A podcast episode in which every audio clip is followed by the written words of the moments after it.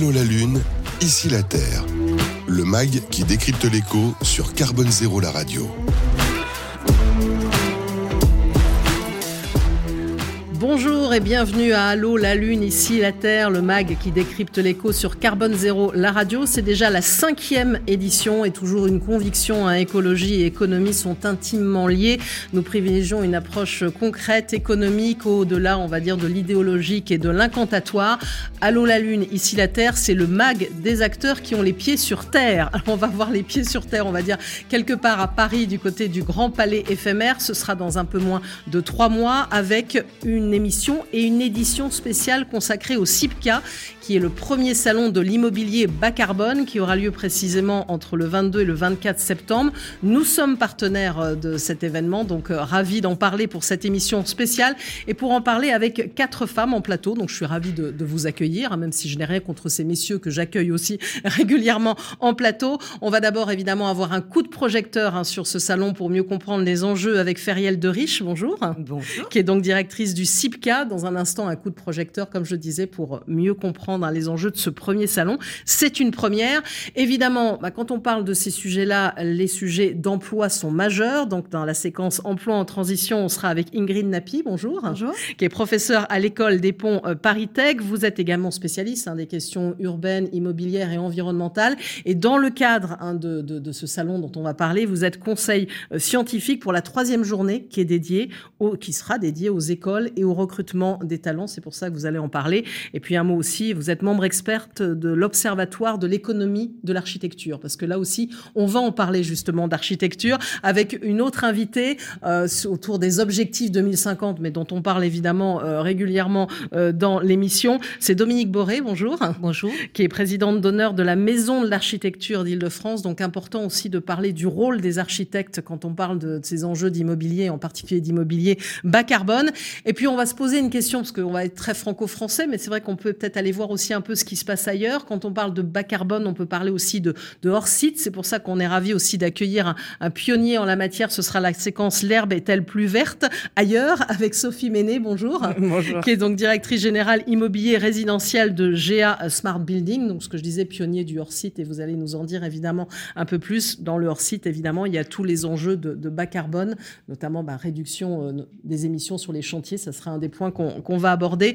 Et puis on verra où en est la France justement en la matière. Alors dans un instant, on va mieux euh, vous expliquer ce qu'est ce salon, ce CIPCA, un premier salon de l'immobilier euh, bas carbone euh, dont nous sommes partenaires. Mais d'abord, j'ai envie de vous poser à vous toutes une première question. Pendant un temps, je me souviens, quand je d'animer des émissions précédemment, on parlait beaucoup d'un horizon bâtiment à énergie positive. Maintenant, on est totalement dans le bas carbone. Alors, d'une façon un peu provocatrice, est-ce que c'est pas un peu devenu le Graal, là, qu'on brandit un peu, un peu partout, Feriel de Riche non. Non. non, non, c'est pas le Graal qu'on brandit un peu partout, même si, euh, euh, voilà, il y, a des, y, a des, y a une période, euh, aujourd'hui, on parle plus de bas carbone que de smart building. Mmh. à l'époque, comme on a parlé de smart De BIM aussi pendant un temps. On a parlé de BIM.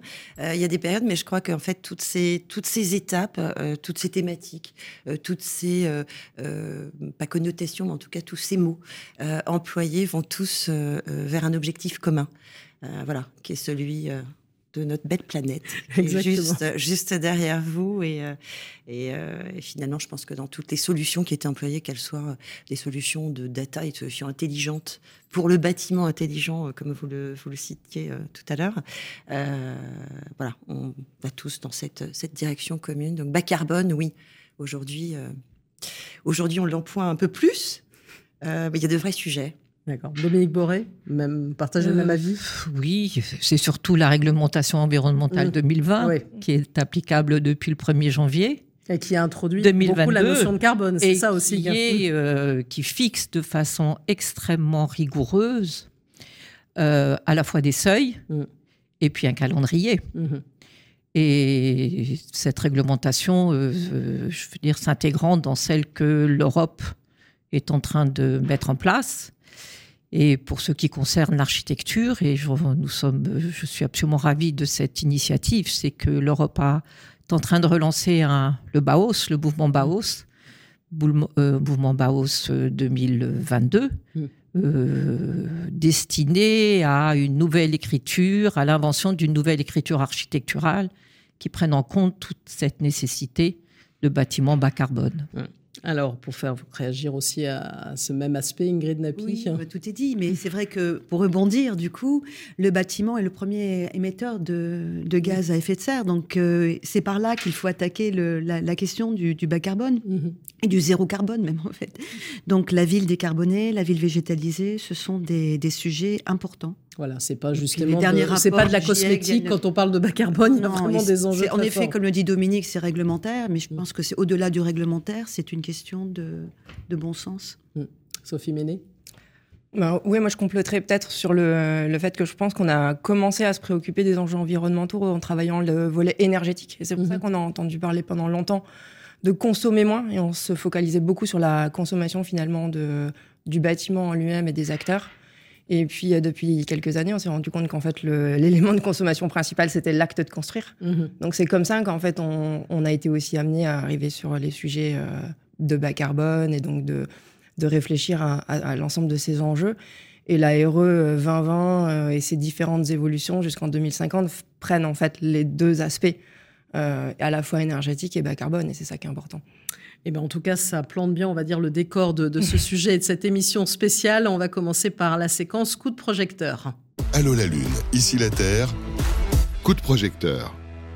Et donc ce coup de projecteur euh, sur cette actualité, on va dire dans moins de trois mois, hein, comme je disais, ce salon, le CIPCA, un premier salon de l'immobilier euh, bas carbone, ce sera du 22 au 24 septembre avec vous, Feriel Derich, qui est donc directrice du CIPCA. On a commencé à l'évoquer euh, dans, cette émission. Hein, finalement, vu le, j'allais dire le contexte, le contexte réglementaire, les enjeux qu'il y a derrière, ce salon s'imposait de lui-même. C'est ça, on n'a même pas besoin de poser la question pourquoi le salon? Tout à fait. Euh, voilà, il s'imposait euh, naturellement. Euh, et puis, et puis pour ma part, j'ai une très forte expérience dans l'organisation de salons, de salons mmh. professionnels. ce sujet est un sujet majeur, un sujet important. Voilà, l'impact, comme disait Sophie tout à l'heure, est là, il est mesurable. Le secteur de l'immobilier est le premier, enfin en tout cas de, la construction premier émetteur des faits de, gaz de serre en fait. bref, pardon. d'émissions de gaz à effet de serre. non, c'est de manière naturelle. Ouais, on s'est dit on va réunir tous les acteurs, les meilleurs. Euh, sur une seule et même plateforme, en un lieu, euh, voilà, qui est le Grand Palais voilà, ça éphémère. le Grand Palais éphémère aussi, euh, donc aussi emblématique, on va dire, ce, bâtiment qui est destiné un jour à être déconstruit, et, donc c'est intéressant aussi emblématiquement, on va dire. Mhm. donc tout à fait. Donc à la fois organisé par France Convention et puis l'association BBCA, qui est derrière tout ça, Association pour le développement du bâtiment bas carbone, hein, c'est bien ça? Exactement, un partenariat essentiel et qui est, qui est un peu la genèse aussi, mm. hein, la naissance de ce salon. Donc avec l'association Bâtiment Bas Carbone, l'association BBCA, euh, lui-même, en fait, cette association euh, qui est à, l'origine, enfin qui organise euh, le forum BBCA, mm-hmm. donc c'est un label, exactement, hein, de bâtiments, qui lancera d'ailleurs de nouveaux labels à l'occasion du CIPCA. Ce forum BBCA et les prix BBCA seront remis sur le CIPCA cette année. Donc on a vraiment euh, réuni euh, nos forces, nos compétences euh, entre organisateurs de salons. Vous citiez le groupe France Convention, partenaire donc de l'association, mais on est également partenaire de la Fédération des promoteurs immobiliers. Hein, la. FBI nous rejoint. on a une très très forte présence des promoteurs immobiliers exemplaires, en tout cas les meilleurs, puisque puisque en tout cas ils sont de plus en plus nombreux à recevoir ce label dont vous parlez, oui, l'association BBCA. Exactement. il, il fallait pousser les murs année après année. C'est pour ça qu'un salon, ça s'imposait finalement, c'est ça? Complètement, euh, complètement. Alors on a fait le choix en année 1 euh, de rester euh, franco-français. voilà, la France, la France a de belles réussites mm. à son actif, des réalisations bas carbone exemplaires, des innovations, beaucoup de recherches mm. aussi derrière tout ça, du savoir-faire, des solutions, enfin plein de choses. On va réunir finalement tous ces acteurs sur sur ce, le CIPCA. Euh, et oui, euh, on a fait le choix de d'occuper uniquement la moitié, cette année pour l'année 1 en tout cas, de du Grand Palais éphémère, 1900 mètres carrés. On attend 150 exposants. Mhm. Et, et, on peut le dire, euh, en effet, ils sont très très nombreux euh, à demander à être présents, euh, très nombreux aussi à être sollicités et mhm. sélectionnés hein, par par notre comité de sélection, donc l'association BBCA, la direction du CIPCA, euh, parce qu'on les regarde, parce qu'on observe de près euh, leurs compétences, leurs qualités, ce qui se fait de mieux, encore une fois, et euh, on a encore un peu de place, mais, mais plus beaucoup. voilà, donc le message, il est passé hein, pour ceux qui nous suivent et qui sont dans ce monde-là. Il y a beaucoup. Alors, j'ai cru, vous allez m'éclairer, je crois qu'il n'y a pas vraiment de définition d'un immeuble bas carbone pour le moment, c'est ça? Il faut encore le, le, redéfinir, même si on a une idée globalement de, de ce qu'il y a derrière. S'il n'y a pas vraiment de définition mmh. d'un immeuble bas carbone, euh, il y a la durée de vie mmh. finalement d'un bâtiment. Donc euh, aujourd'hui, entre la conception, mmh. euh, l'utilisation, la, on, va aller jusqu'au jusqu'à la rénovation aussi. Le sujet de rénovation d'un bâtiment, c'est tout le cycle de vie d'un bâtiment. De là à dire qu'il n'y a pas vraiment de bâtiment bas carbone. Il y en a des exemplaires. Dominique me regarde, elle me dit non. euh, moi, j'ai envie de dire qu'on va, on, vous réserve de belles surprises sur le CIPCA avec euh, vraiment euh, des mesures mm. euh, d'impact, avec des résultats bas carbone si, zéro carbone non. Dominique. Je dirais ça. Voilà. Et je continuerai évidemment au cours de l'émission à vous reposer des questions sur cette notion de bas carbone et ce qu'il y a derrière, parce que c'est quand même ça qui est intéressant aussi, c'est de voir que c'est vraiment euh, en, construction, si c'est le cas de le dire. Donc il y a déjà un salon avec des réalisations qui ne sont pas nécessairement présentes encore. Et c'est pour donner envie. Alors, il y, aura des projets. Il y a des, il y a des des projets qui seront présentés aujourd'hui, des projets exemplaires, des projets euh, euh, même à dimension. On ne va pas parler que d'un bâtiment, hein, on va parler vraiment à l'échelle urbaine, même d'un quartier, euh, exactement. mais la majeure partie aujourd'hui des, des, réalisations, en tout cas des, des réalisations immobilières, qu'il s'agisse donc de à l'échelle d'un quartier ou à l'échelle d'un bâtiment qui seront présentées, sont vraiment des réalisations concrètes, mhm. euh, qui marchent, qui sont exemplaires, comme vous le disiez, et qui mhm. sont inspirantes. Donc déjà, la valeur d'exemple. Exactement. Mhm. L'idée étant aussi, peut-être pas de dupliquer euh, ces réalisations, euh, mais en tout cas d'inspirer celles et ceux qui vont nous visiter, qu'on espère très nombreux, et pas forcément français et que mhm. français, mhm. mais de se dire tiens, on a envie de savoir-faire français, on a envie de la même chose, ça marche, ça fonctionne, c'est pas que beau, mhm. euh, c'est réel, c'est concret et, euh, euh, et j'ai envie de faire la même chose. Et alors la particularité souvent quand on parle globalement même de ces sujets, c'est qu'on le voit bien, on peut pas faire tout seul. Et on a besoin d'être ensemble, finalement, tous les acteurs aussi du, monde du bâtiment. Est-ce que c'est aussi ce qui va ressortir, en particulier de ce salon, qui fera peut-être une la différence par rapport à d'autres? C'est l'idée même, mm. et, ça rejoint ce que je vous disais tout à l'heure, c'est-à-dire que quand euh, volontairement on, limite euh, une surface, une zone d'exposition mm-hmm. à 1900 mètres carrés, qu'on se dit, allez, on va sélectionner les 150 meilleurs euh, français, forcément, il faut qu'on ait tout le panel mm-hmm. d'acteurs engagés, ensemble euh, dans cet objectif euh, zéro carbone. Euh, donc oui, promotion immobilière, constructeur, bureau d'études, architecte, solutions, plateforme de solutions. Aujourd'hui aussi des, de tout ce qui est entreprise de logistique hein, qui vont jusqu'au chantier pour le réemploi, tous ces sujets de réemploi, ces sujets voilà d'économie circulaire tous ces acteurs, en effet, seront représentés sur le CIPCA euh, à plus ou moins euh, euh, égal, égal quota. Mm. Alors, est-ce que vous, vous avez, indépendamment, donc vous avez parlé, j'ai bien compris, il y aura des, on montrera concrètement des projets, du concret. Il y aura la, remise de label, il y aura d'autres choses un peu particulières. Oui, ouais, on va peut-être pas tout dévoiler, dévoiler c'est ça Oui, ouais, on peut pas, on peut pas tout de suite, mais bien entendu, euh, de nombreux événements. Je regarde euh, Sophie euh, d'ailleurs parce que chez Smart Building nous réserve de très beaux événements et moi je remercie tous nos partenaires et, tous nos, nos participants et exposants qui nous réservent la primeur euh, d'annonces euh, sur ce salon. Euh, pour résumer, pour résumer donc des lancements, qu'il s'agisse de lancements émanant d'acteurs privés, mais également d'acteurs publics. on attend beaucoup d'appels à projets, d'appels à candidature, des challenges. je vous le disais tout à l'heure, les meilleurs seront sur le CIPCA, en tout cas en tant qu'exposant. Euh, être exposant au CIPCA, c'est être soumis à un comité de sélection. Euh, on veut pas de greenwashing. Mhm. Euh, on veut vraiment des choses qui marchent. On veut les meilleures. Euh, on veut être la, vitrine française du bas carbone en cette année 1. Ensuite, pour revenir à, ce que vous me, me disiez, sur toute cette chaîne et ces maillons euh, de l'immobilier, on aura euh, beaucoup d'aménageurs mhm. de territoires euh, qui eux-mêmes donc vont nous proposer, proposer à ces meilleurs acteurs du foncier, des opportunités foncières, qui sont pour moi un vrai challenge. Voilà, face à tous ces acteurs, se dire, ben, réunissez-vous, travaillez ensemble. Vous êtes apparemment les mm. meilleurs. Donc moi, je vous propose euh, de vous challenger sur un quartier qui me tient à cœur. En tout cas, on a envie de ça, on a un cahier des charges, et puis peut-être qu'on se donnera rendez-vous en année 2 euh, pour, euh, pour voir les résultats.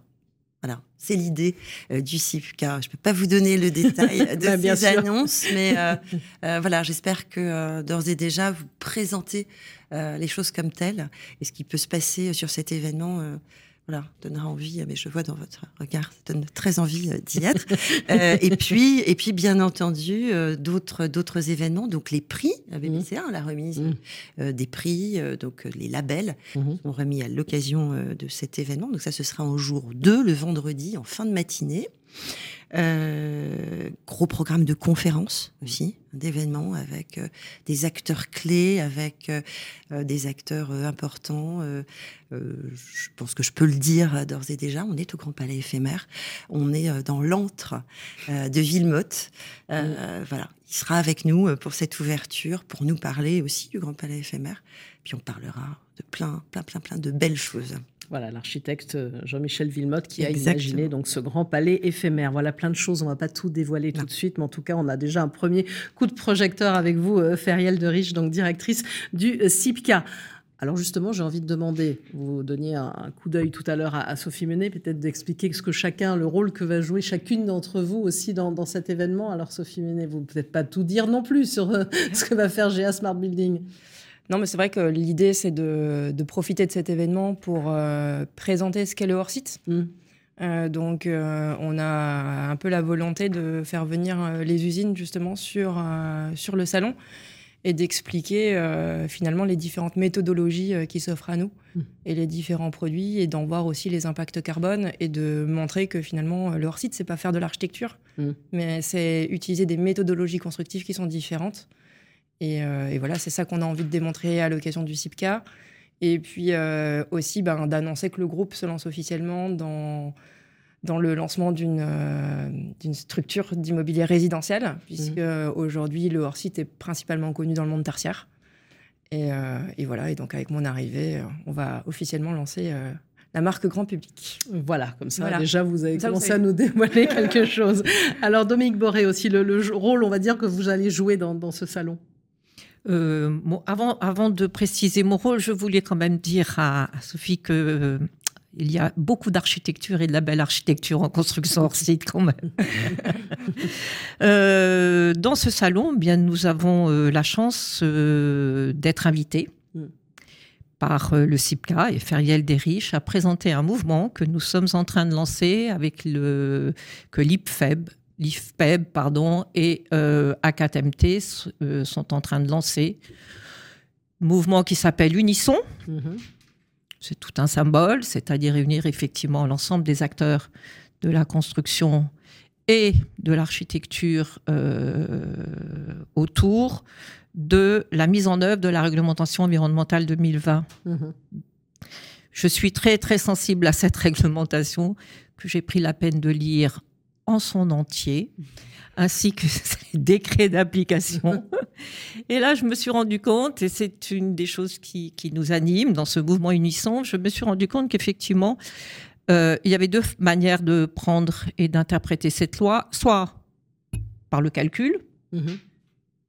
et là, c'est le règne des bureaux d'études, des calculateurs ou des mhm. tableurs Excel, soit effectivement par euh, l'architecture, et là, c'est le règne de l'architecte qui, du coup, en travaillant et en faisant travailler tous les uns et les autres en amont, bien avant, en avant-projet, pourront pourra transformer le calcul en écriture, en nouvelle écriture architecturale, celle du bas carbone et du vivant, celle de l'architecture de demain, parce que nous n'avons plus le choix. Alors aussi bien euh, en construction neuve, mhm. les décrets pour l'existant ne sont pas encore sortis, mais ça barre. C'est dans les tuyaux. Le ministère vient de lancer un groupe de travail sur le sujet. Et le sujet, quand même, c'est le bâtiment existant. Exactement. Et, c'est quand même, et ça, c'est quand même ça qui va être le plus problématique. Et si à la fois tous les acteurs ne se solidarisent pas sur ce sujet-là qui est crucial et politiquement extrêmement sensible, et si l'État effectivement n'accompagne pas cette rénovation-là, euh, l'architecture et l'architecte pourra tout faire, mais ce sera compliqué. Et cette rénovation de l'existant, elle se doit d'être belle, elle se doit d'avoir une, architecture digne de ce nom, et c'est là où est le sujet. Et alors, on va revenir euh, plus longuement aussi dans la séquence qui vous sera spécialement consacrée à ce sujet de l'architecture. Euh, mais pour poursuivre hein, ce tour de table aussi sur le rôle de chacun hein, sur euh, ce CIPCA, Ingrid Napi, donc vous, vous allez, au cours de la troisième journée, hein, vous, il y aura une journée dédiée aux, écoles et au recrutement des, des, talents. Et donc, vous êtes conseil scientifique sur cet aspect-là. Oui, alors je vais rebondir sur les paroles de Feriel. C'est en effet un salon qui va euh, euh, sélectionner. Mm. On est dans la sélection, mm. euh, on est vraiment dans la démonstration des savoir-faire. Donc moi, mon rôle, c'est d'organiser cette troisième journée autour des jeunes talents autour des recruteurs, autour surtout des formations des écoles et des associations qui sont intéressées également à promouvoir ce, cette situation du bas carbone, du zéro carbone dans le contexte actuel en fait, qui est très très difficile à appliquer. Exactement. Alors c'est ce qu'on va voir en détail à présent dans la séquence l'emploi en transition. Allô la Lune, ici la Terre, l'emploi en transition. Et donc pour euh, cette séquence l'emploi en transition, on va rentrer un peu plus en détail dans le sujet mmh. avec vous, Ingrid Napi, professeure à l'école des ponts euh, Paris-Tech, spécialiste des questions euh, d'urbanisme, immobilière, environnemental. Je disais aussi conseil scientifique sur cette troisième journée hein, du CIPCA qui sera consacrée vraiment aux écoles, au recrutement des, des talents. On sait bien que le secteur du bâtiment, c'est quand même le premier employeur de France qui a une vraie problématique à, poser. Surtout, ben, c'est ce qu'on disait depuis le début de cette émission, aussi le, bas carbone. Il y a déjà des, réalisations, des projets qu'on peut présenter. C'est encore en, évolution. Est-ce qu'on peut dire que sur ces enjeux de construction bas carbone, on aurait un déficit en termes de formation? Alors, on a un déficit mm. et on a besoin de former davantage. Vous mm. l'avez dit, le secteur de la construction est le premier, 7% euh, euh, à peu près du chiffre d'affaires du PIB.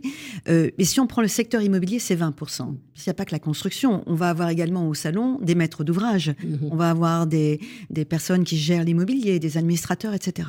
Et comme l'a dit également très bien Dominique, le gros problème aujourd'hui en France, mais comme dans tous les pays développés, c'est l'obsolescence du parc. Mm-hmm. Et comme on sait également que le bâtiment, c'est le premier émetteur de gaz à effet de serre, ou en tout cas l'un des plus importants, il faut remédier à la situation si on veut atteindre l'objectif 2050 zéro carbone. Mhm. Donc, il faut bien s'y atteler. Et en effet, les choses évoluent très vite, les réglementations évoluent très vite. Mhm. Alors, en termes de défi, en termes de formation, il y a encore très peu d'écoles. alors, on, peut peut-être les, Bien sûr. Est-ce qu'il voilà, parce qu'on peut se poser la question est-ce qu'il y a besoin de nouvelles écoles? On sait évidemment qu'il y a des formations hein, dans, le monde du bâtiment. Où est-ce qu'on en est On va dire si on fait un état des lieux un petit peu de la situation. On n'a pas besoin de nouvelles écoles, je ne pense pas. Mhm. Euh, si on regarde bien concrètement, on, a la possibilité euh, d'avoir euh, quatre formations. Mhm. D'abord, on est bien d'accord que on va travailler sur les nouveaux matériaux. Hmm. Donc, qui travaille sur les nouveaux matériaux Ce sont les sciences des ingénieurs. Hmm. Donc, les écoles d'ingénieurs, et notamment dans les, les départements génie civil. Il y en a, ça commence. Deuxième chose, on a également de savoir construire Mm. ces matériaux, avec ces matériaux. Donc on a beaucoup d'architectes qui pensent maintenant à des matériaux plus légers, etc. Donc on va avoir bien évidemment des écoles nationales supérieures d'architecture qui sont concernées mais pas dans le cursus initial généralement, mhm. surtout dans un cursus troisième cycle. Et puis, on va avoir, mais là c'est beaucoup moins le cas, des écoles d'aménagement, parce qu'on va parler bien sûr d'aménager la ville mhm. bas carbone, parce que ces bâtiments forment un quartier ou mhm. une ville bas carbone. Et on a aussi besoin d'avoir des écoles de management Là, mhm. c'est vraiment la dernière, dernière. Euh, vraiment, là, on est très, très loin. Parce qu'on a besoin d'avoir des promoteurs immobiliers, des maîtres d'ouvrage et mhm. surtout des investisseurs. Parce que les investisseurs qui achètent ces immeubles, mhm. ils sont conscients depuis maintenant, belle lurette, de la valeur verte. Ils ont des contraintes également environnementales à respecter. Les entreprises ont des contraintes environnementales. Les entreprises possèdent de l'immobilier. Et là, on est encore très, très loin euh, en termes de formation mhm. de ces contextes-là. Voilà, quand vous, Après, vous êtes très, très loin. un petit peu quels sont les. oui, bah, bien sûr, oui, allez-y, vous pouvez les détailler parce que là, c'est là, c'est la présentation, on va dire, des grands, des, des, grands enjeux, des grandes lignes directrices, on va dire plutôt. Si, si, je veux, si je résume, les écoles de management n'ont pas du tout pris encore euh, l'enjeu de, de, ces formations. D'accord. J'en sais quelque chose parce que j'ai créé et dirigé une chaire immobilier dans une école de management pendant 20 ans. Les écoles nationales d'architecture sont vraiment euh, sur le sujet mais c'est encore récent. Et les écoles d'ingénieurs également, parce qu'ils s'occupent des sciences de matériaux. Alors, si on regarde les écoles d'architecture, moi, je voudrais quand même saluer celle de Marne-la-Vallée, l'école d'architecture de Paris-Est, qui a un troisième cycle depuis 2013 déjà, euh, dédié à l'architecture post-carbone. Mm-hmm en lien avec l'école des ponts. Il y a également l'école d'architecture et de paysage de Lille avec un master vertical qui s'intéresse justement à l'impact carbone du patrimoine existant. Donc, euh, on a également à Lille, toujours à l'école centrale de Lille, une chaire 4.0 euh, dans le département génie civil, donc qui s'intéresse aussi à ces questions de décarbonisation. Et puis, bien sûr, l'école des ponts qui a, outre son département génie civil, également deux masters entièrement dédiés depuis longtemps, un matière exécutif dédié aux bâtiments durables et immobiliers, et un master aménagement urbain, la mur, connu, qui est voilà. Donc faut-il des nouveaux? Il en faut des nouveaux. Il en faut des nouveaux quand même. Voilà, voilà. En tout cas, clairement identifiés. D'accord, des nouveaux, mais des nouvelles formations dans des structures qui existent déjà, ou même on voit, parce qu'on voit apparaître des écoles innovantes. Euh, récemment, euh, sur, sur une autre chaîne de radio, je parlais de d'écoles créées spécialement pour la rénovation énergétique. Parce que certains disent dans la formation, on apprend à bâtir, mais justement, on n'apprend pas nécessairement à rénover. Donc ça veut dire aussi que c'est un marché Alors, euh, qui va peut-être évoluer. Du système de l'éducation et de l'enseignement supérieur classique. C'est ça. Alors après, dès qu'on a des fonds, on peut toujours créer une école. Mhm. Ce qui est important aussi, c'est que quand on fait référence à ces écoles qui sont accréditées par des grands organismes mhm. Ou qui sont accréditées par le ministère de l'enseignement supérieur, on sait très bien qu'on ne peut pas enseigner n'importe quoi. Enfin, il y a des procédures de, recrutement du corps professoral. Voilà. Alors après, il y a des écoles privées. Mhm. Euh, qui sortent des conférences des grandes écoles, où on va sortir une école euh, entièrement dédiée à un, domaine. Mhm. Euh, c'est encore autre chose. Les écoles d'architecture. Exactement. D'ailleurs, je voulais vous faire réagir juste après, justement, à ce sujet ah, des écoles d'architecture. voilà. Elles dépendent du ministère de la Culture, mais elles sont quand même organisée. Exactement. Je voulais vous faire réagir sur le, sur le sujet juste après. Donc, euh, les, unes et les autres, évidemment, sur cette, euh, cet aspect de l'emploi qui est quand même, euh, qui est quand même majeur. Alors, mais quand on parle de bas carbone, j'allais dire, je suis complètement néophyte, j'allais dire, en la matière, est-ce qu'il il faut quand même une technicité particulière ou finalement, bah, les acteurs du bâtiment, ils peuvent s'y mettre naturellement? On parlait de nouveaux matériaux, ça nécessite quand même de, bien connaître. Bah, comme j'ai dit, il y a plusieurs dimensions. Il y a la mm. dimension vraiment technique, mm-hmm. la connaissance des matériaux. Donc, ça fait appel à des connaissances d'ingénieurs on va dire. Puis il y a la connaissance de l'architecte qui, lui, va utiliser ces matériaux, mhm. va les mettre en forme, va les va faire en sorte un acte de construire. Et puis l'architecte, il est, dans le cadre notamment de l'Observatoire de l'économie de l'architecture, on voit bien son rôle majeur aujourd'hui, c'est qu'il il est, il est au centre de tout ce process. Donc, il comprend les enjeux euh, aujourd'hui sociétaux euh, de changement de notre société, euh, les enjeux environnementaux les enjeux sociétaux, on va le rappeler. Où va-t-on vivre et où va-t-on travailler demain? On, semble avoir la réponse, mais on ne l'a pas. Euh, et puis les enjeux environnementaux. Donc l'architecte, il connaît tout ça. Il connaît euh, les besoins des usagers, il connaît l'urbanisme puisqu'il doit décoder les règles du PLU, du plan local d'urbanisme. Il connaît également euh, la maîtrise d'œuvre qui va mettre qui est complexe aujourd'hui, qui va mettre en œuvre ce bâti. Voilà, donc euh, on est sur différentes technicités. Et puis, derrière, mm. il y a également, parce qu'il y a l'architecte, et puis il y a ceux qui commandent, mm. ceux qui sont propriétaires. Et là, si on parle des grands propriétaires, on a des grands investisseurs qui aujourd'hui sont omnubilés mm. Autant encore, quand on parlait il y a 10 ans de valeur verte, on rigolait un peu en disant écolo bobo. Là, aujourd'hui, c'est plus du tout ça. Euh, c'est que vous n'avez plus la possibilité de louer votre immeuble, le rapport, s'il n'est pas accrédité par des labels. Et puis même la, loi Pinel aussi qui va évoluer, ou quelque part on va inciter de plus en plus à investir vert. et je pense que c'est la réglementation qui fait changer beaucoup de choses. même s'il y a des démarches aussi euh, volontaires. Et alors parfois on parle de ces métiers, hein, globalement du bâtiment, en disant qu'il manque d'attractivité. Est-ce que justement ces, nouvelles, ces nouveaux enjeux hein, du bas carbone vont pouvoir peut-être attirer des profils différents Peut-être plus de femmes aussi, puisqu'on est là, on est oui. femmes aussi. et puis je pense qu'également les jeunes sont très, très concernés aujourd'hui par les notions écologiques, négociations. Bah, et je veux dire, la planète, elle est, elle est, c'est leur avenir aussi. Mhm. Donc, euh, ils sont très sensibles aux questions euh, de, végétalisation. Mhm. Je me souviens d'avoir fait une enquête euh, il y a, il y a, 10 ans sur la, ma ville de demain. Mhm. Mais c'est une ville, une ville végétalisée, une ville où il fait bon vivre, où on résonne au niveau du quartier. Donc, les jeunes sont sensibles, les jeunes ont besoin d'emploi. voilà la, voie est tracée très clairement. Et grâce au CIPCA, je pense qu'on va justement faire en sorte pour que euh, ça se sache. Alors, qu'est-ce que vous en attendez justement de cette journée spécifique dédiée à l'emploi que je ferai réagir après Oui, alors après. Allez-y tout de suite. Bah, c'est qu'il y, y, a de forts besoins en termes mmh, de recrutement. Euh, aujourd'hui, dans l'immobilier, euh, les bureaux d'études, euh, notamment, enfin, mmh. c'est énorme les besoins mmh. en termes de recrutement. Euh, on ne trouve pas, voilà, et, on, a besoin. Euh, enfin, je pense que les, acteurs présents sur le site ont besoin de rencontrer ces talents dont tu parles très bien, Ingrid. Les écoles et les écoles, mais mais aussi de séduire l'immobilier. c'est un métier qui a besoin aujourd'hui de de séduire, quoi. Quand on connaît l'impact de l'immobilier dont on parlait encore mmh. tout à l'heure, euh, se dire que dans l'immobilier, il y a une multitude de métiers euh, aujourd'hui qui ouvrent euh, des mmh. portes et des possibilités d'évolution, de grandir dans une entreprise aussi aujourd'hui exemplaire et engagée. C'était aussi ça l'objectif de cette journée 3, c'est de créer cette rencontre, de répondre aux besoins en termes de recrutement, de faire pitcher les meilleurs les uns les autres sur les métiers, mais également de redorer si je puis dire, le blason euh, de l'immobilier, en tout cas aux yeux du grand public et de ses, euh, et ses étudiants. Ingrid Napi, vous voulez ajouter hein, quelque chose? Bah oui, au tout début, on a défini un peu, on a beaucoup, on parle toujours de la ville durable. C'est quoi la ville durable? Il y a ces trois piliers, bien sûr, du développement durable, mais aujourd'hui, on doit inclure la végétalisation. On a parlé dans votre émission précédente, évidemment, euh, pour lutter contre les îlots de chaleur. On doit inclure aussi la biodiversité, mmh. parce que même la réglementation euh, l'impose aux entreprises. Et puis, on doit aussi décarboner, mmh. trouver des solutions innovantes qui permettent aussi de construire plus vite, moins cher, parce qu'il ne faut pas oublier qu'on est dans un contexte inflationniste, on est dans un contexte de rareté des matériaux, donc il faut trouver des solutions. Et les solutions à la ville, elles sont aujourd'hui dans les matériaux de construction et dans la construction de la ville de demain.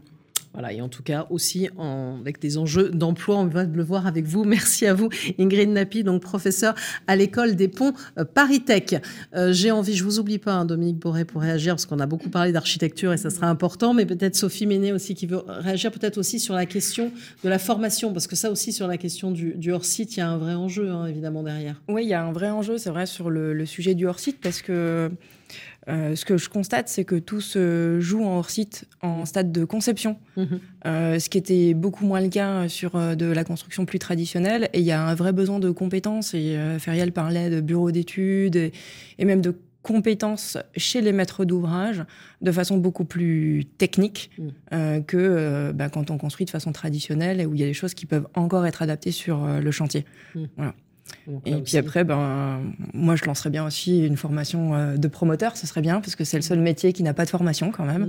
Donc, on est tous issus euh, du bâtiment ou, des écoles de management, mais c'est vrai qu'on n'apprend pas ce métier à l'école. Et euh, c'est quand même un vrai métier qui est important, parce que c'est nous qui construisons les logements de et les immeubles dans lesquels on va travailler.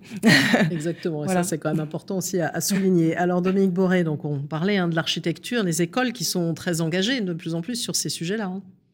Oui, elles sont très engagées d'abord parce que c'est quand même aujourd'hui elles ont des étudiants qui sont, c'est ce que disait euh, Ingrid tout à l'heure, des étudiants qui sont extrêmement concernés.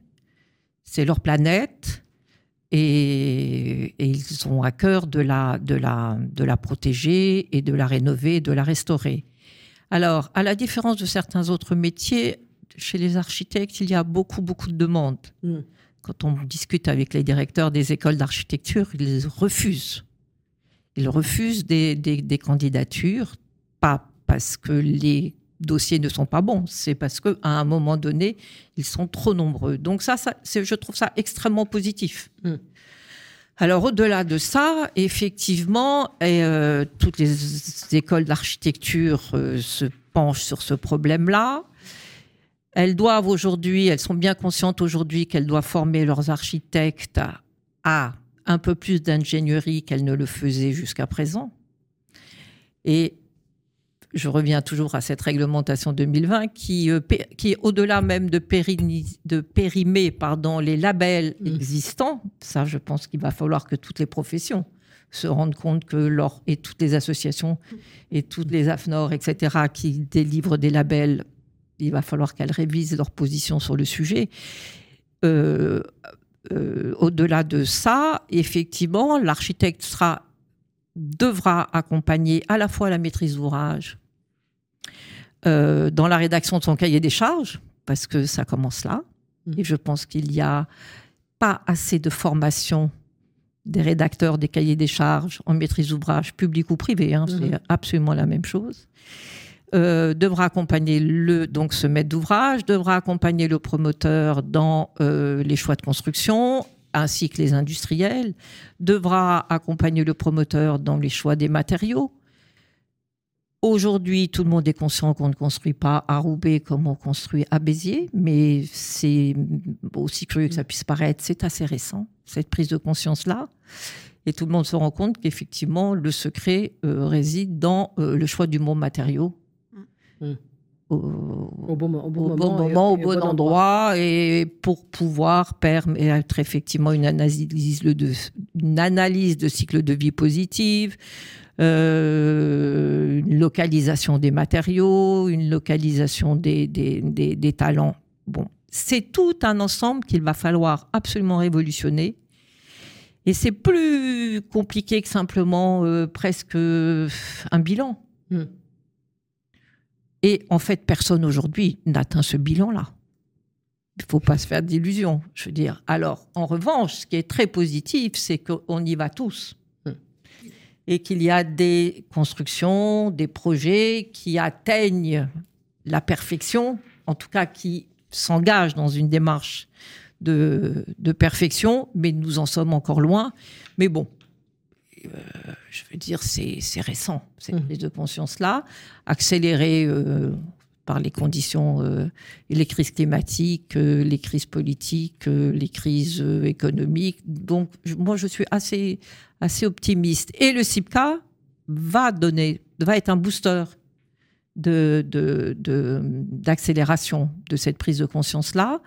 J'en ai parlé et dans le cadre du mouvement Unisson, qui va réunir donc à la fois les, les, les, associations dont je parlais tout à l'heure, et puis des maîtres d'ouvrage, et puis les architectes, effectivement, tout le monde est conscient que euh, ce, salon, qui n'existait pas avant, va, va permettre une prise de conscience, enfin une accélération de la prise de conscience et de la mise en œuvre, surtout. Alors, on va en parler encore plus en détail. C'est la particularité de cette émission, même si c'est une édition spéciale. On a des séquences aussi consacrées à des, à des sujets et on va euh, aller vers la séquence Objectif 2050.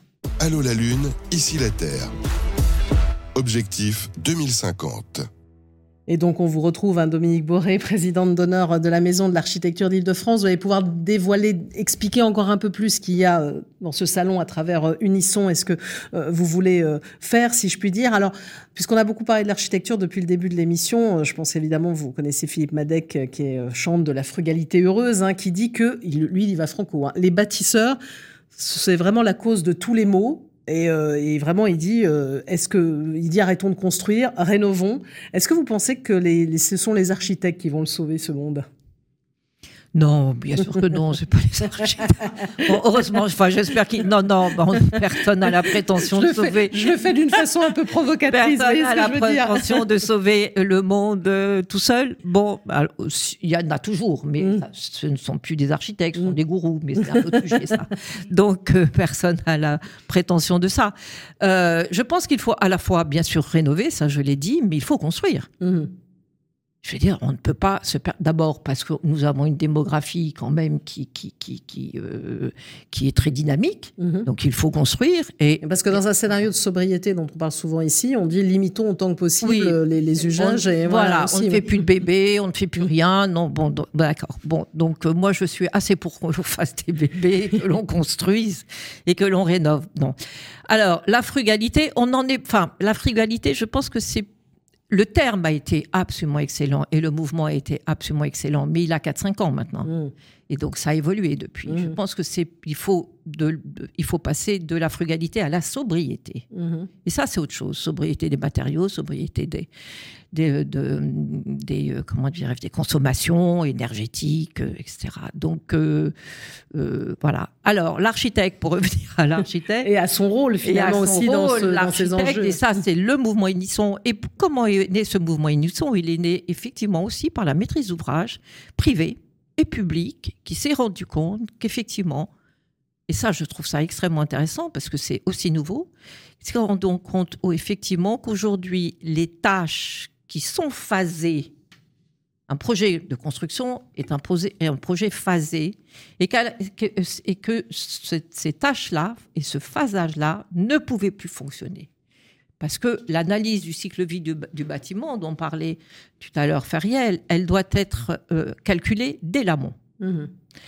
Donc, effectivement, et elle s'est rendue compte aussi que le seul garant, qu'un des garants, ou en tout cas le garant principal de cette, euh, de, cette euh, vertu, c'est-à-dire de cette vertu de travail collaboratif et, et plus en silo, ne pouvait être que l'architecte. C'est pour ça qu'elle nous a appelé, que cette maîtrise d'ouvrage public, qui, nous a rejoint et qui est en train de signer le manifeste, parce que nous a appelé pour initier un mouvement, donc le mouvement Unisson, pour faire, pour euh, s'allier les compétences, les dynamiques et, euh, et, les, aspirations des architectes autour de cette construction-là. Donc ce mouvement Unisson va être officiellement lancé euh, au, au CIPCA, même si on fait une pré, un petit un pré-lancement euh, chez Jardin Jardin le 9 juin prochain, parce que c'est architecture bas carbone et du vivant, donc l'aspect euh, vivant sera donc dévoilé à Jardin Jardin. Et donc c'est à la fois un mouvement de politique environnementale et un mouvement et un rayonnement de ce mouvement à travers différentes actions. Euh, la création d'un film, la création d'une série de, conférences qui seront euh, organisées et animées et conçues par Thierry Paco, que tout un chacun connaît ici, et puis des ateliers de design thinking pendant toute l'année 2023 le, en région. Mmh.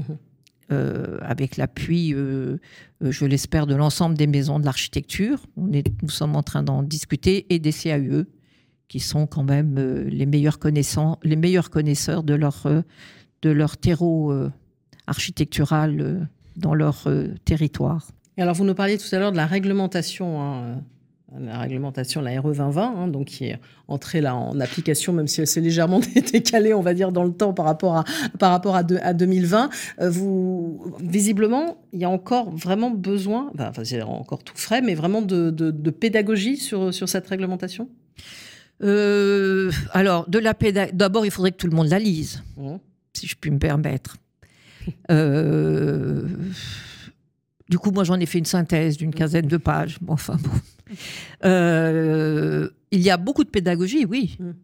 Il y a beaucoup de pédagogie. La première, c'est de, de, de, lever le frein immédiat qui est celui du calcul. Mmh.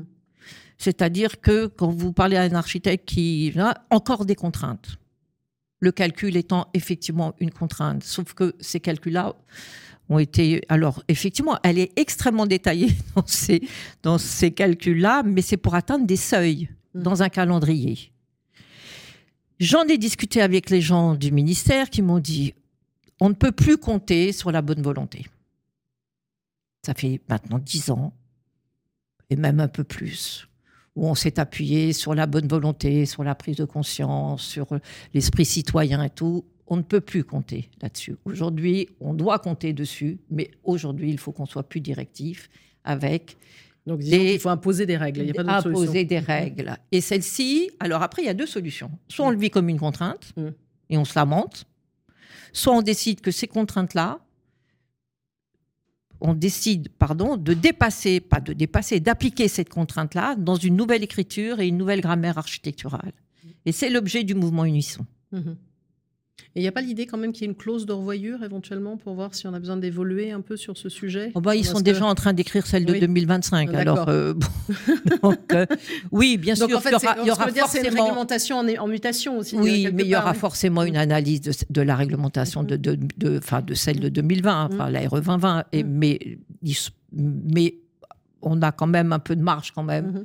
avant de pouvoir l'analyser. Déjà, appliquons-la mm-hmm. avant, que, avant de, de l'analyser. Alors, celle qui sortira, qui est prévue en 2025, elle, elle va sortir en 2027. Donc, on aura peut-être un peu un projet quand même. Un projet, c'est 5 à 6 à 7 ans. Mm.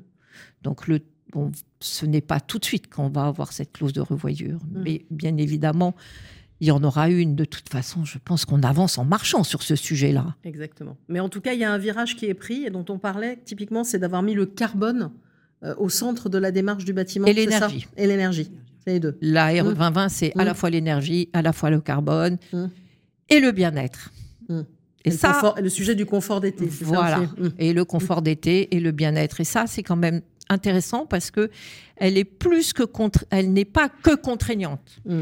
C'est-à-dire, elle n'a pas, elle ne s'est pas contentée de calculer.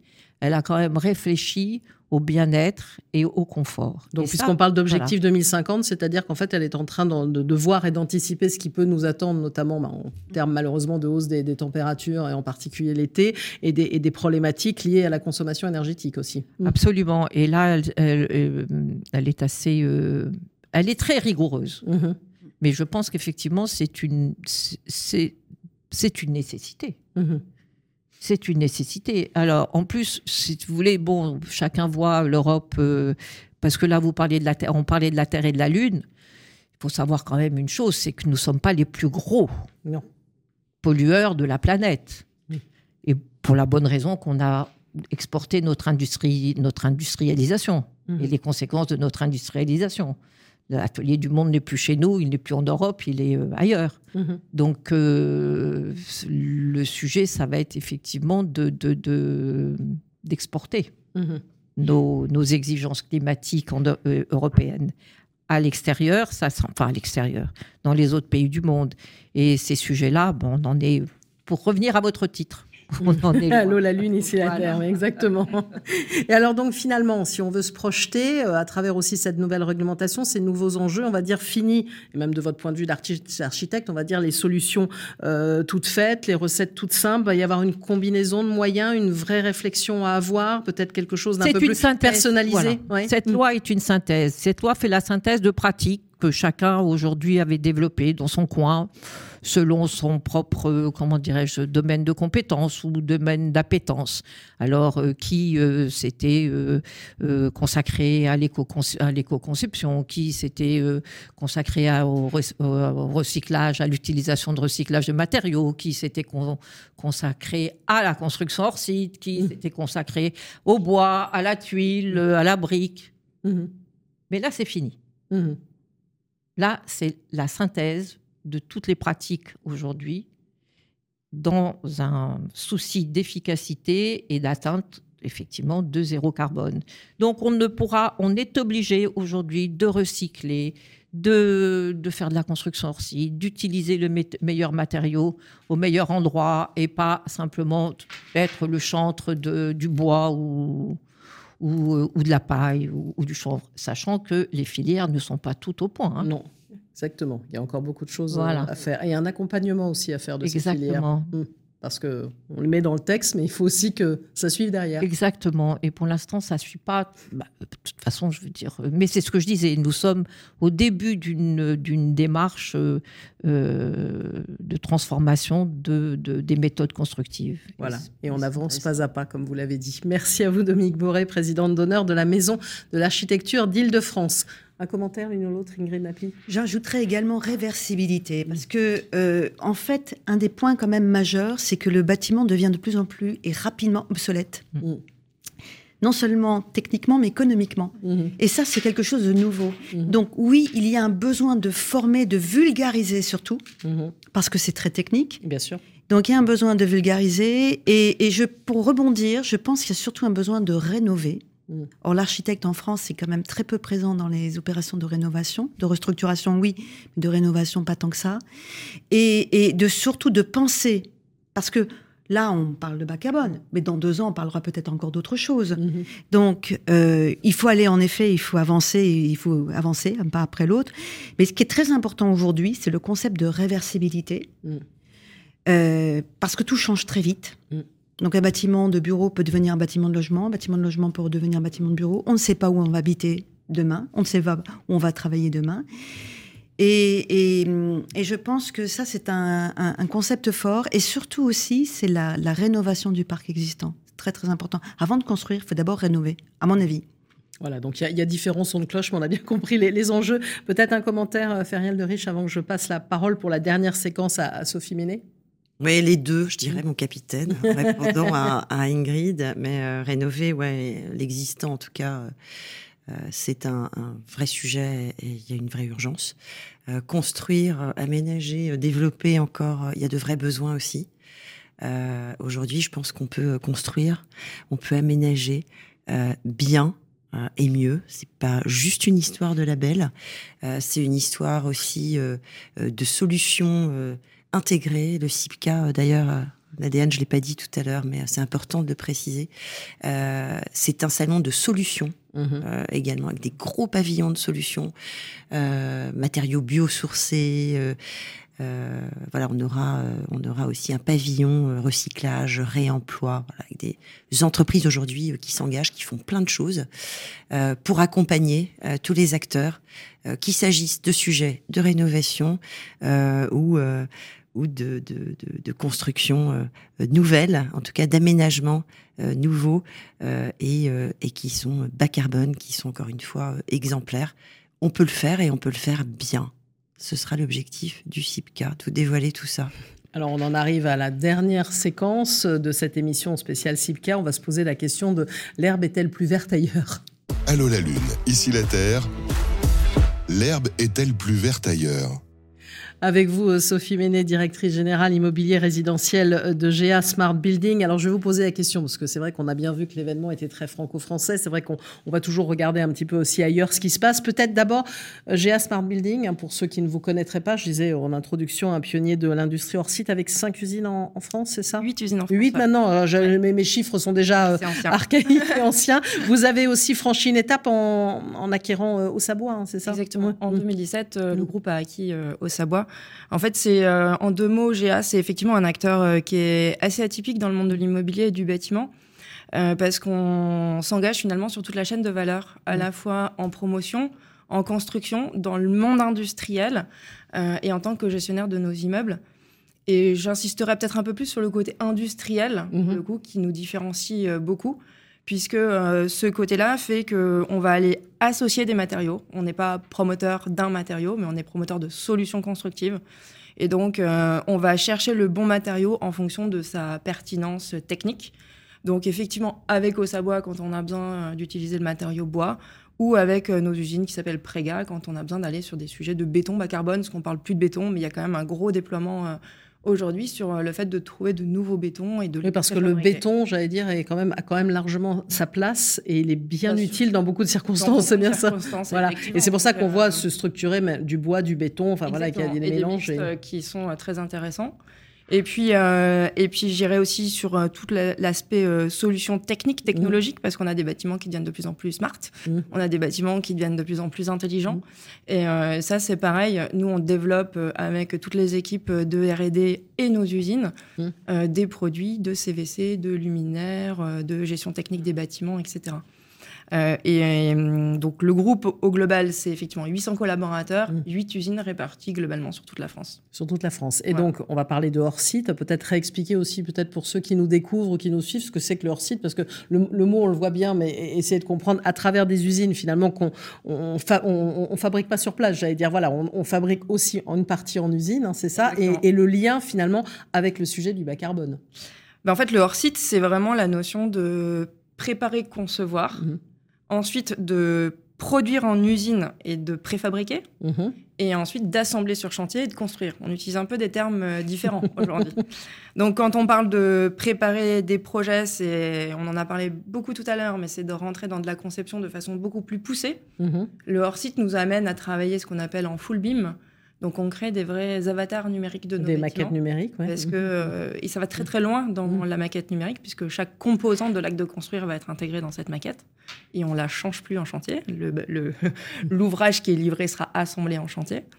Ensuite, euh, ben, on produit tous ces éléments, que ce soit les éléments de structure, de façade, de, technique, comme je le disais, dans nos usines. Et ensuite, on vient les assembler sur euh, chantier. Et ensuite, l'assemblage, euh, vous pouvez entendre parler de deux types d'assemblage. Euh, on parle de 2D aujourd'hui, mhm. de la construction en 2D, donc en deux dimensions. C'est tout ce qui va être euh, les planchers mhm. et les façades, les murs de refend, les poteaux, les poutres, etc. et donc, quand on fait de la 2D, ben, ces éléments sont construits en usine assemblés sur mhm. site. Et quand on fait de la 3D, eh ben, c'est ces éléments 2D qu'on garde en usine, qu'on assemble et dans lequel, à l'intérieur, en usine, on vient faire l'intégralité des finitions, donc l'ensemble des corps d'état techniques et architecturaux. Et ces modules 3D, quand ils viennent sur chantier, ils sont soit assemblés de façon structurelle, et donc ça mhm. devient la structure du bâtiment, sans autre structure complémentaire, soit ils peuvent être utilisés, par exemple, pour des salles de bain préfabriquées ou autres, et là, ils viennent dans une structure de bâtiment existant pour de la rénovation, par exemple. Voilà, et alors on comprend, on réduit aussi les nuisances sur les chantiers. Euh, il y a aussi dans la construction, dans l'élaboration, par exemple, du numérique, aussi de réduire autant que possible l'impact. C'est là où il y a le lien avec les enjeux de bas carbone. en fait, euh, les... finalement, le... moi, ce qui m'a choqué, enfin, ça fait six mois hein, que je travaille dans le hors-site, mais, euh, et que je découvre le monde de l'industrie aussi. Mais déjà, un, le hors-site aujourd'hui, le hors-site chez GIA, c'est un hors-site qui est français. Mmh. Ça, il faut le dire parce que globalement, le monde entier se structure autour du hors-site, mais il n'y a pas tant de, de pays qui se sont structurés pour réussir à le faire chez eux. C'est ce que j'allais vous dire. Alors, justement, parce qu'on parle de l'herbe est-elle plus verte ailleurs Alors, en tout cas, il y a des chiffres qui disent que c'est un marché en pleine croissance. Hein. Euh, euh, il y a McKinsey qui dit d'ici 2030, 20% des bâtiments construits dans le monde le seront hors site. On voit que, alors, aux États-Unis, hein, il y a des perspectives de marché, en particulier de la construction modulaire, même si c'est une partie du hors site qui ne cesse de, de, progresser hein, pour atteindre 130 milliards de dollars euh, aux États-Unis en particulier. On a quelques exemples dans les pays plutôt du, Nord. Hein, c'est ça en, en, Europe, ou peut-être couler du béton, c'est pas si un peu ça pour eux. Ben, Est-ce qu'en enfin en France, vous êtes un pionnier, mais on est encore un peu dans, dans, le, dans le début, quoi, dans le tout ben, début. Pour l'instant, en France, il y a en fait très, très enfin, euh, clairement, nous on lance, euh, enfin, on se structure pour être en capacité de produire euh, les les vrais premiers immeubles en site. Il y a quelques expériences qui ont été faites, mais à mmh. des échelles plutôt démonstratives. Euh, l'ambition, c'est de le faire à plus grande échelle et surtout que ce soit reproductible. Parce que, comme vous le disiez, dans un premier temps, euh, le hors-site, il consomme à peu près 50% de matières premières en moins. Mhm. Donc, quand on sait que le secteur du bâtiment, c'est 50% de la matière première en Europe, euh, la première chose à faire avant de chercher le bon matériau, c'est de commencer à consommer moins. et une fois qu'on a consommé moins, c'est de savoir comment on va mettre le bon matériau au bon endroit en fonction de ce qu'on doit y construire. Donc, euh, donc c'est, c'est, c'est tout C'est peut-être la France finalement qui a un savoir-faire aussi en la matière. Peut-être si on veut se distinguer, peut-être c'est ce que. Bah, la France, elle a surtout un savoir-faire en construction traditionnelle pour voilà. l'instant. D'accord. Et on voit bien que les grands groupes français travaillent dans le monde entier en hors site, mais pas en France. D'accord. Euh, et il y a un vrai enjeu en fait de réindustrialisation du territoire, mm. de façon à répondre aux ambitions environnementales de demain.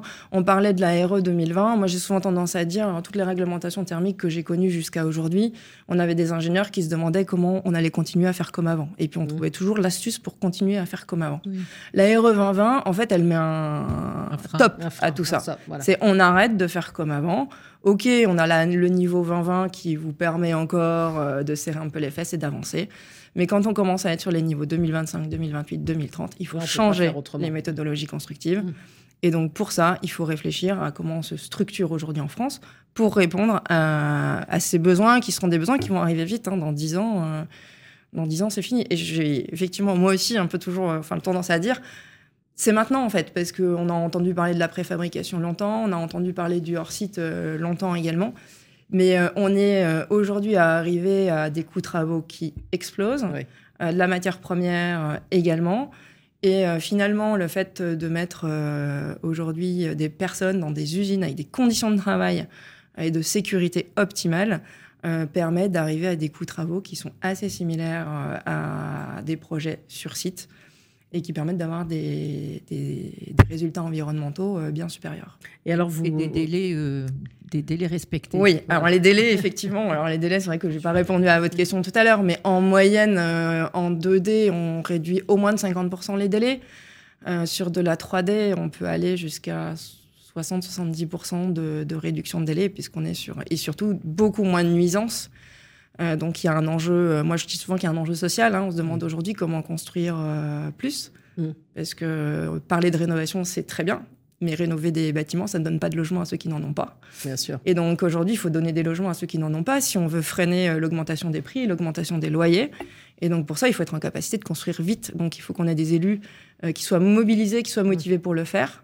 Donc il faut qu'on limite les nuisances sur les territoires, parce que construire en 30 mmh. mois, c'est plus acceptable pour un élu. Avoir euh, des villes qui sont sales à cause des chantiers, c'est plus acceptable.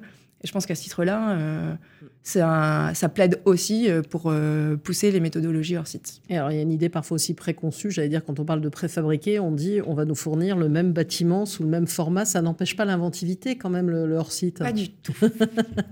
Et d'ailleurs, vous voulez devenir, vous l'avez dit, leader de l'immobilier résidentiel. J'imagine aussi, c'est pour faire aussi proposer des, jolis produits et des logements. En fait, moi, j'ai souvent tendance à dire le, le hors site, c'est pas une écriture architecturale. le, enfin, le fait de construire hors site, c'est le fait de préfabriquer des éléments qui vont être assemblés et qui vont nous permettre. C'est une méthodologie de, construction. Donc après, euh, ben, c'est l'intelligence des architectes. Nous, on travaille effectivement en BIM. Alors, j'utilise souvent mon histoire de boîte à Lego, mais c'est aujourd'hui, finalement, le BIM, c'est la nouvelle boîte à Lego des architectes qui possèdent l'ensemble des composants euh, qui vont leur permettre de réaliser leur, euh, leur immeuble. Et c'est à eux d'être astucieux. Et quand ils ont besoin d'un nouveau composant, ben, on le construit. Ce qui est important, c'est que ce composant-là, il soit pas perdu et qu'il soit remis dans la nouvelle boîte euh, à Lego pour le prochain. Donc c'est voilà comment on, va avoir une donnée BIM qui va permettre de faire du tertiaire, ce qu'on sait déjà faire, de l'industriel, ce qu'on sait déjà faire, du logement, de la résidence étudiante, de la résidence senior. On parle du réemploi, on parle de l'upcyclage aujourd'hui. c'est aussi hyper important de ne pas produire les déchets de demain. Mmh. Euh, et, donc, il y a un gros travail aussi à faire là-dessus et que, que, moi, je pousse en interne, qui est de dire, ben, euh, les immeubles qu'on produit, c'est aussi des immeubles qui, demain, seront des ressources de matières premières, parce qu'ils seront aussi euh, ben, réutilisables, démontables éventuellement, et ça ne sera pas les déchets qu'on a aujourd'hui, où finalement, on arrive à réutiliser très peu euh, de, déconstruction. Donc, euh, si je vous écoute bien, il y a aussi quand même encore, on va dire, des, états d'esprit à, faire changer et à faire évoluer sur ces sujets-là? Oui, il y a un état d'esprit à faire changer parce que le, je, je, réutilise le mot traditionnel. C'est, je pense qu'aujourd'hui, on est dans la tradition de l'acte de construire euh, en France, surtout dans le logement. On veut son logement avec le béton, la pierre, parce qu'on est habitué à ça, alors que les autres pays n'ont pas cette culture. Donc, euh, à nous, promoteurs, de ben, d'être malins et de proposer des nouveaux produits. Mm. Et je pense que le hors-site va nous permettre euh, de proposer des nouveaux produits. Moi, je dis souvent le, le, les nos concurrents, enfin, je considère que mes concurrents, c'est pas les promoteurs dans le neuf, c'est l'ancien. Mm. Parce qu'aujourd'hui, euh, ce que les gens recherchent, c'est c'est pas la standardisation qu'on leur propose euh, dans le neuf, mais c'est plutôt l'originalité et ce qu'on a la possibilité de faire dans l'ancien. Et c'est peut-être sur cette, ce créneau-là qu'il faut aller, euh, y compris sur le site. Bah, merci à vous, Sophie Ménet, donc directrice générale immobilier résidentiel chez GA Smart Building. On arrive donc à la fin hein, de cette émission spéciale. Un dernier tour de table en conclusion des unes et des autres. Dominique Boré. Euh, ma conclusion sera plutôt, euh, voilà, pour la petite histoire, euh, je voulais vous préciser que les dernières flèches de la Sagrada Familia sont construites en, hors site. voilà, comme ça, on le, on le, on le signalera, c'est un joli symbole. Ingrid Napi je pense que beaucoup de choses ont été dites, mais il faut continuer à former et surtout à, vulgariser mm. ces, termes, ces terminologies complexes, ces réglementations complexes, pour que tout à chacun dans la ville puisse comprendre ce qu'il voit. Hmm. Sophie Méné ben, moi, j'aurais tendance à dire qu'il faut qu'on soit les acteurs de la hmm. transformation et que la transformation, c'est aujourd'hui et pas quand on sera au pied du mur. Donc, euh, mobilisons-nous tous, n'opposons pas euh, les filières. Hmm. Euh, c'est pas le bois contre le béton, contre la pierre, contre je ne sais pas quoi. C'est on est tous là pour un défi et, et, je pense que le CIPCA nous permettra de nous retrouver tous. Voilà, Feriel de Riche, un bel enthousiasme hein, euh, à l'approche de ce salon. Hein. merci pour cette belle transition. Euh, euh, Sophie, c'est exactement ça. Voilà, le CIPCA va, va tous vous réunir. c'est travailler ensemble, être tous ensemble, industriels, maîtres d'ouvrage, maîtres d'œuvre, pour, pour atteindre cet objectif euh, aujourd'hui qui est extrêmement important pour notre planète et pour le mieux vivre. Hein. Voilà, et vous pourrez tous prendre la parole aussi sur ce salon. C'est important, euh, euh, voilà, de présenter, de, d'inspirer euh, euh, et, merci, euh, merci pour ça. Merci aussi Ingrid d'être notre consultante sur cette journée 3. J'espère que voilà, on pourra aussi répondre à tous ces besoins en termes de recrutement. c'est aussi une famille qui s'agrandit hein, et, et, et l'emploi et les nouvelles générations qui prendront le relais pour un, un bel immobilier, euh, un bel immobilier bas carbone et, euh, toutes les, nouvelles solutions euh, qui viennent, qui viennent se greffer, qui seront présentées sur ce CIPCA. Voilà, du 22 au 24 septembre. Voilà, du 22 au 24 septembre, on l'a entendu, il reste encore quelques places, donc si vous voulez, mais euh, pressez-vous hein, pour ce premier salon de l'immobilier bas carbone, le CIPCA. C'est donc la fin de cette émission un spécial consacré à ce salon. Merci encore à toutes les quatre et on se retrouvera bientôt pour un nouvel épisode d'Allô la Lune, ici la Terre, sur Carbone Zéro, la radio. Allô la Lune, ici la Terre. Une émission à réécouter et télécharger sur le site de Carbone Zéro La Radio et sur toutes les plateformes de streaming.